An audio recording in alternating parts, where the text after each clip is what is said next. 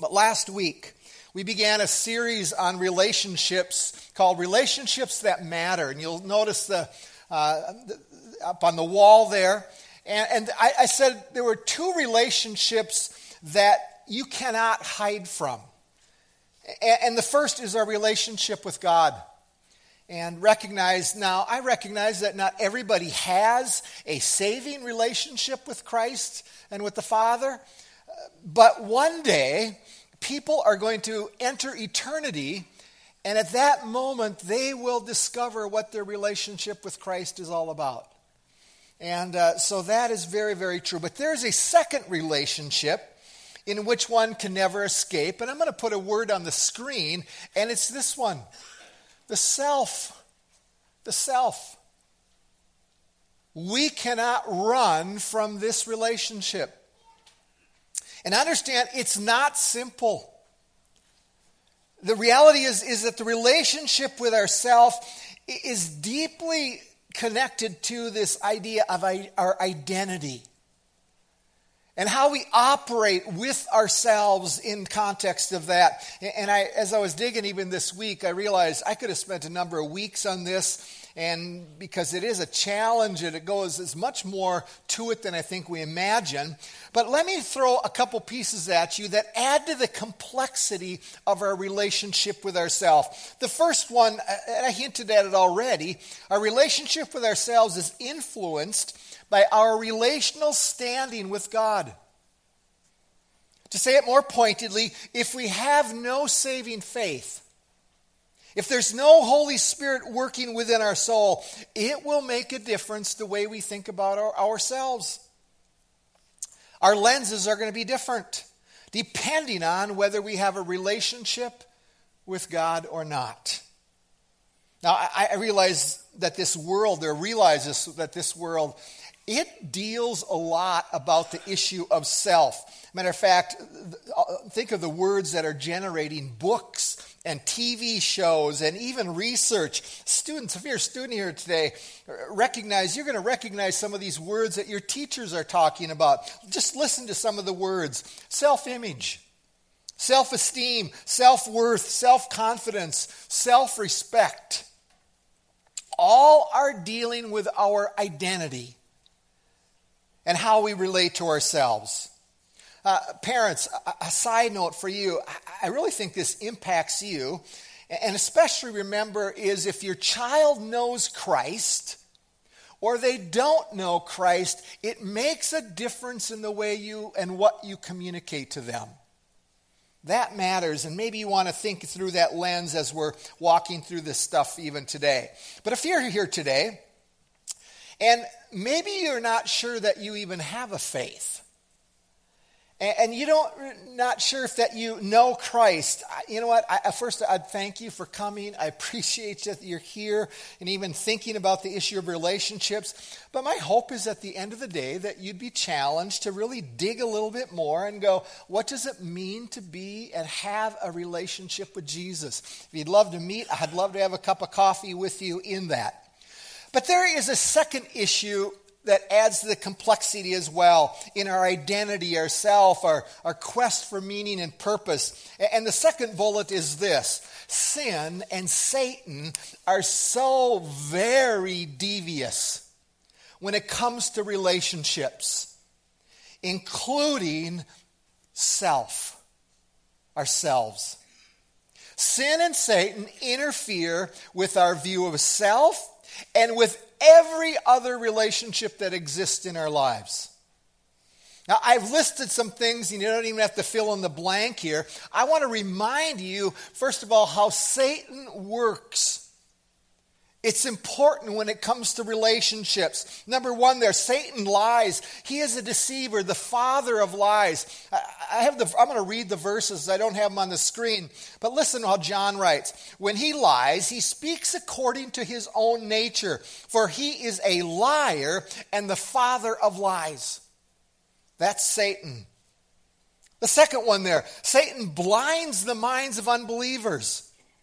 Second Corinthians four four, the God of this age has blinded the minds of unbelievers to keep them from seeing the light of the gospel of the glory of Christ. He's not only speaking what's false, he's looking to hide the truth, looking to cover up and hide truth from people. He's working. The third one, he tricks people with costumes of light and righteousness. In Second Corinthians eleven, I won't read all of it, but Paul is writing and telling the church that there are people that are trying to kind of pose as apostles. And he tells the church that even Satan disguises himself as, a, as an angel of light. And in light of that, he has servants. Satan has servants who disguise themselves as servants of righteousness. So spirit. Satan has spiritual workers in this world who profess enough truth to actually join churches. Do we realize that? And they join churches, and they even can get in positions of teaching.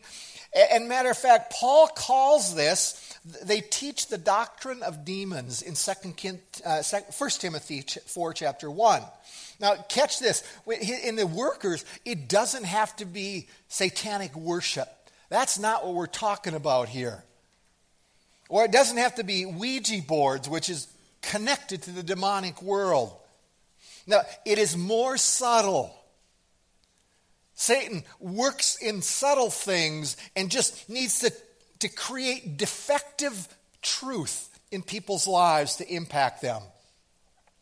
But in number four, look at another one. Satan tempts people to sin, even in relationships, by the way. Uh, think back to Jesus here that was tempted by Satan himself in the wilderness. Judas, successful in, in tempting him the days before he was going to the cross in Luke twenty-two there. But listen, as Paul writes to the church at Corinth here, Second Corinthians eleven, I'm afraid that as the serpent deceived Eve by his cunning, your thoughts, here's he's speaking to a church, your thoughts will be led astray from a sincere and pure devotion to Christ. He's trying to trick us and tempt us. Number five, look at this one. Satan plucks the word of God out of the of people's hearts and chokes out faith. Mark four is a parable of the so, uh, soils. The seed of God is sown in the ground, and, and it falls on the path, and Satan immediately comes, and it says it takes it away. He plucks the word. Why? Because he hates faith. He hates people moving toward faith, and the word of God is a faith producer. And if he can pluck it away, get people to avoid it, he wins. See, Paul knew that Satan's design is to choke off the faith of people who, who have heard the word of God. The sixth one, Satan fights against even the plans of missionaries. I don't know if you realize this. Paul tells us how his missionary plans were frustrated. Listen to First Thessalonians two. We endeavored the more eagerly and with great desire to see you face to face because we wanted to come to you, but Satan hindered us. See, Satan hates evangelism. He hates discipleship, and he will throw all kinds of obstacles he can in the way even of missionaries, evangelists, and when people need to get discipled. He wants to stunt people's growth and movement toward Christ. He wants to stunt our identity and twist it on us. And a stunted faith, you understand, intersects deeply with how we relate to ourselves. So if we don't think that we have an enemy out there that looks to hurt relationships, you're fooling yourself. We do. He's warring against ourselves. He's warring against our marriage relationships. He's looking at young people and saying, I, I want to stunt you and I, I want to have stop you from growing closer to Christ. And it is against any relationship that will move us toward Christ. He looks to put obstacles in the way.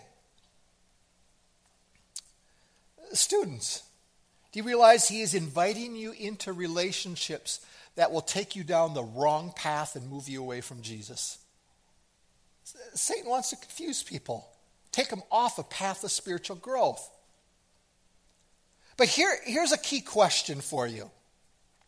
What does it mean to have a proper biblical view of ourselves? See, the t- challenge, though, is that we live in a world that's preoccupied with the self, preoccupied with self-image. Matter of fact, in two thousand thirteen, Oxford Dic- Dictionary declared the word of the year selfie. Let me get my cell phone out, and let's take a selfie here, okay? It's the, the word selfie. And, and understand that word comes into play even in our self-image. But let me give you today three options how we tend to view ourselves. Three options how we relate to the self. Number one, in your notes, I said it this way. People tend to have a high view of self. Some people, okay? A high view of self. Now, where do I get that from? I, I want to put up Romans chapter twelve, verse three. This is a critical verse for us this morning because it speaks to this issue. Look how it reads in verse three. For by the grace given to me, I say to everyone among you not to think of himself more highly than he ought to think, but think with sober judgment, each according to the measure of faith that God has assigned. See, that verse implies that as people relate to themselves, they can think too highly of themselves, an elevated view of self. And Paul here is warning against it. Why? Because he understands how sin works. What's happening here? People are believing in their own glory. They deserve good things in life. I've earned it. And matter of fact, they want glory. Uh, that word glory, it means to be lifted up. You think of self-glory, for, to, for us to lift ourselves up. Have admiration. And then we can feel good about ourselves because others see us as significant, important, our beauty, our intelligence, power, wealth. See, people with a high view of self believe that glory for the self is actually really, really good. Matter of fact, they know that glory actually tastes good to the soul. Now, how, how do people get to that place where they want to glorify the self and that becomes the goal and where they feel really, really good? It, it actually comes out of, well, fourth century, there's a theologian named Augustine, and he tells us the deepest form of self, of, of sin is called self-love. Self-love feeds self-glory. Deep love feeds glory-seeking. And realize that it existed even in Satan. And he used it even in the temptation to Adam and Eve. Remember the temptation. God is holding something back from you guys. You get to be like God. He's holding, he's, he's keeping you from something. And part of that was glory. See, see, you can have beauty just like God. But see, that was the essence of Satan and even how he fell into sin. He became a glory seeker. And he said to himself, I can have the beauty just like God. I can have greatness just like God. And he wanted to be worshiped just like God. Check out Isaiah chapter fourteen. I'm not going to go there this morning. There's a passage in there, just it reveals Satan himself. But too high a view of the self, self-glory, leaves God out of the equation. And make no mistake, there are plenty of people who find this view of self very, very attractive. And they relate to themselves and their identity gets twisted in here. But there is another group of people on the other end. They know they don't have any glory. And they want it. The second group of people, people a second choice here, people that have a low view of self. A low view. I came across a quote here from this week from Tim Keller. He's a pastor and he's an author. Look how he wrote it. Up until the twentieth century, traditional cultures, and even some still today, I would say, always believed that a too high a view of self was the root cause of all evil in the world. But in our modern culture, we have developed an utterly opposite cultural consensus, meaning this: the problems in the world are because we have a low view of self, a low view. I, I think Keller is right on the money. We swung from one side all the way to the other, and now the problems in this world is people just don't have, they have such a low view of self. And the problem, again, is I don't love myself. You know, there's a, a workbook that I've I use to try to help people understand themselves. It's called The Search for Significance by Robert McGee. And he lists some things that people think, what they're thinking in this area. I'll put them on the screen. God doesn't really care about me. I'm an unlovable, worthless person. Nobody ever loves me. I'll never be able to change. I'll be a failure all my life, and I guess I always will be a failure. If people really knew me, they wouldn't like me. You know, when you look at all of those things, do you resonate with any of them? Deep within the soul, are Is that the way you might think? That you've checked here. Or, or maybe your children are thinking some of these things. But see the tension. A high view leads to pride, arrogance, self-righteousness. A low view leads to feeling inferior, worthless, feelings of uselessness. I don't measure up, the, fa- the feel or failure and, and lack of confidence.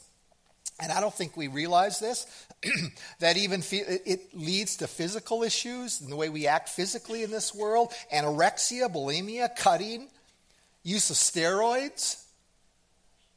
So make no mistake about this. When people with a low view are wanting to swing to a high view of self, we get ourselves to the low view. And we keep trying things to get out of that so we can get some self-glory. How do we do that? I, you know, the list actually is endless. Tummy tucks, Botox, never-ending hair care, orthodontics, dieting, gym memberships, makeup. Now, you're hearing a few of those and you're going kind of, you're going to want to throw some things at me. But listen, it's not that they're all bad. It's good to care about our appearance. It's good to care about our bodies. But when these things become the focus, and when we're using them to fill the hole of loneliness, to find meaning in life, and to get a high view for ourselves, they will become a problem. And when that happens, when we're using those things, functionally, you're pulling out anything of what God is saying, and you ignore God. God gets ignored. See, when our view of self is too high or it's too low, it will then also impact the relationships with ourselves and with other people. But we leave out God. Now, yes, the question, is one worse than the other? And, and I would say it this way, they're both wrong. They're both wrong.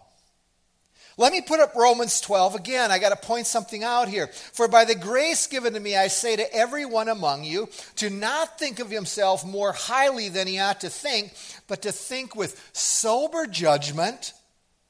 And look at this last phrase. Each according to the measure of faith that God has assigned. You catch that? So hear this. We need to have an accurate, sober view, and I would put it this way, a biblical view of ourselves. And it will make a difference in our relationships. It will make a difference in our self-identity and where meaning is found in life, to feel good about life.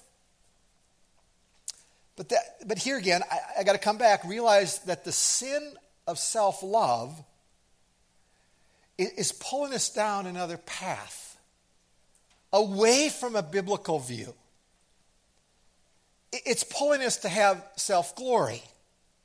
And self-love pulls us at times then to beat ourselves up because we don't have any glory. But here's where we got to choose. Path number three. We must have a biblically honest view of ourselves. An honest view of ourselves. But here's the pathway, the key for our movement here. And you notice I said it this way. We need to replace false standards surrounding the self with God's standards. What does God say? See that twelve three there. According to the faith that God has assigned. See, God is doing something here. It means that God defines what is true about the self. It's true what is right about ourselves. And Satan wars against it. And he works to confuse us in it of what God has assigned. See, Satan in the flesh wants, they want to define and be the measuring stick about our identity, about relationships, about who we are as people. They would rather, he would rather go, so glory, get glory for yourself. Now, what are the things that Satan wants us to measure by uh, that moves us either to a high view or a low view of ourselves? And, and catch this, he inserts it into the world in a very subtle way. Now, so I'm going to give you a list, not all inclusive, and then I want to contrast it of what does God's measurement say about it. So the false measurements from Satan and the world, look at this, our appearance. See, so many people measure their worth and they relate to themselves based on their appearance. And I'll tell you this, it's a false measurement. It's a false measurement. Look at the verse there that I have down. God's measurement. Charm is deceptive and beauty is fleeting, but a woman who fears the Lord is to be praised. That applies to men as well. See, Satan tells us, don't worry about fearing God. Don't worry about moving into a relationship with, with, with Christ. Work on your beauty, on your outward appearance. Now, if I come back with a wig next week, you'll probably be wondering if I listened to my own sermon, okay? But people put so much energy in working on the outside, they forget the inside of the soul. And parents, I, I got to go here with you because this is so critical with your children. And is their quest for beauty? Good looks? Uh, do we realize in the media world how many, first of all, makeup artists, what they do, and the photoshopping that takes place with, within those pictures? Do we realize that? See, we've allowed the media to actually claim the right to define what is beautiful. Don't we? And this, I think this is true as we grow older. we still fall into that trap. You know, when I was coming out of high school, I worked on a farm, so we did lots of physical stuff. I was a rock hard one hundred seventy-five pounds. And there's no rock anymore, and there's no hard anymore for me. But doesn't mean that we're less valuable as we grow older even. And you go, absolutely not. Look at another verse. Gray hair is a crown of splendor. It's attained by a righteous life. Proverbs sixteen thirty-one. I look at my hair in the mirror, and there's every morning there's less hair and more silver rather than blonde. You see the challenge to that? Our appearance, is, folks, is a false measure. It's a false standard how we gauge our identity in this world. Do you realize that the media is so glory-driven when it comes to looks? And moms and dads, man, you need to have a discussion. If you have daughters, man, you need to be talking to your daughters on this issue.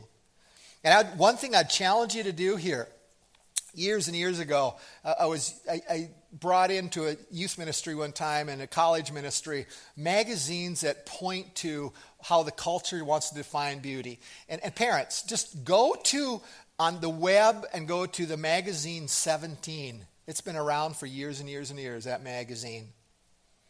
And the targeted age is from twelve to seventeen. The median age, I read it here this week, is sixteen. Take a peek at it, peek at it. And what you will realize and what is promoted is so contrary to what God wants for your girls. Matter of fact, to say that Satan is using that magazine for his scheming is an understatement. Just take a peek at it sometime. Our looks. It's how we define ourselves, how we relate to ourselves. Number two, got to keep going here. Our abilities. How do we measure our self-worth according to what we can or cannot do? Look at the standard Psalm one forty-seven. God's pleasure is not in the strength of the horse, nor his delight in the legs of a man, how fast he can run. The Lord delights in those who fear him, who put their hope in his unfailing love. You know what? You may not be the most talented or skilled, or especially as much as you would like. But does that make you less valuable? The answer is no. You can have lots of talent. Does it make it increase God's love for you if you have lots of talent? The answer is no. Our abilities are a false measurement of worth and our identity. Number three, our accomplishments. This, I think, is probably the biggest one. It is such a false standard. See, some people measure their worth by the degrees on the wall or their trophies on the shelf. And, and you know what? I got to admit, as I was pondering this issue, this is the one that I got stuck in in high school and college. And why? It was in the area of sports. I don't know if probably some of you know this, I've said this, but I was hyper competitive. And I de- dedicated my life for accomplishments. Uh, I, I cringe saying this, but I'll, I'll just share it. I earned thirteen letters between eighth grade and twelfth grade. And my sophomore year, I was all conference in baseball, basketball, and football. And I did that the junior year and my senior year. And I was all state in football. And I was all region in basketball. And I look back, and it was all about glory seeking. It was glory seeking. And I came to a place years ago where I took all of the trophies, all of the stuff, and I threw them out. And I didn't even want my kids to even know what I did. I still haven't told them that. I hope they don't listen to this. And listen to this, the glory seeking hindered me from what Jesus wanted from me. It hindered me in high school. It hindered me in college. And why would I, I think back and why would I want to influence people? That was my attitude back then spiritually. I had more important things to accomplish. See, knowing and desiring to be used by God wasn't even on my radar. At middle school, high school, I had no understanding of what it meant to present another one person complete in Christ. That's where Steve is pushing our students here. And looking back, I think probably the more discouraging thing, I really didn't care. Now, God intervened, gave an injury which wiped it all away. And I look back, it was God's hand and movement in my life. See, parents, you got to think long and hard on the issues of activities and sports, and at least at minimum, look in the mirror, because are there hints of glory seeking that's coming into play for our kids and glory for yourself as parents? If it's glory about identity seeking, and if it's shaping your identity, now, I got to be careful, because parents, can they do it right? Yeah, I, I think they can, but the path, I'm convinced, is narrower. I had some conversations with some people even this weekend in this area. But we need to be sit at the feet of Jesus and be honest with ourselves. Is it glory seeking that we want? But adults, I, I got to go here with you, because how about being the best salary at work? The best numbers at work? We can't escape the issue of accomplishments and how much that feeds into our identity. Look at Second Corinthians ten twelve. God's measurement, we do not dare to classify or compare ourselves to some who commend themselves. When they measure themselves by themselves and compare themselves with themselves, they are not wise. They're not wise. Let me go to the next one, our possessions. Our possessions, some believe that the more we have, the more it creates security and that self-worth, and I can relate to myself better. So, this, you know what, I need the size of the savings account, the retirement account, and it all spills over into our identity. Here's God's measurement. A man's life does not consist, consist in the abundance of his possessions, Luke twelve fifteen. It doesn't say it might not, it does not. It means you can lose it all, but your value as a person does not change according to God. Your net worth has nothing to do with your personal value and how God views you. Listen to David in Psalm sixteen. Psalm sixteen two. You are my Lord. Apart from you, I have no good thing. See, does God care about how we think about ourselves, about our identity, and how we relate to ourselves? And I'm going to go, yes. Yes. But the pathway is not just to think positive thoughts about ourselves. That's what T V pastors t- tell you. They give you some Bible light and tons of positive thinking, positive self-talk, but they never talk about sober judgment of the self. See, I, I think this, there is a pathway that we need to head down and be rooted in. And I was reading some books on this issue and really discovered this from a couple authors. And let me give you the pathway to, I think, a biblical identity. It's the issue of worship. The path to a biblical identity is worship. Now you go, Ken, how does that fit? Well, let me show you. First is this. Worship God as Savior. As your Savior. Christ as Savior. If it wasn't for Christ... And here's where it fits that sober judgment. It tells us that we would be trapped and we'd be headed for hell, and it doesn't matter what happens in this world. Without the cross, it would be we would be taking the wide path that leads to destruction. And he says, no, it's the narrow path that leads to life, and it's the cross of Christ. So we recognize we are sinners. But listen to this, we worship because he paid for my sin and your sin because he loves us. And when we worship the Son as Savior, we acknowledge that we tried our independence. It's the self-seeking self-glory, and we acknowledge him as Savior. Do you see how it, it's the, the point where it steers us back to how God views us? But the second one here, worship God as sovereign creator and Lord. Worship him as creator. You go, okay, how does that fit with our identity? The way we relate to ourselves. Know this, he made us. We are his design. I, I wish I had more time to give you more verses. Look at Psalm one thirty-nine, last passage. You made all the delicate inner parts of my body and knit me together in my mother's womb. Thank you for making me so wonderfully complex. Your workmanship is marvelous, and well I know it. As you watched me as I was being formed in utter seclusion, as I was woven together in the dark of the womb, you saw me before I was born. Every day of my life was recorded in your book. Every moment was laid out before a single day had passed.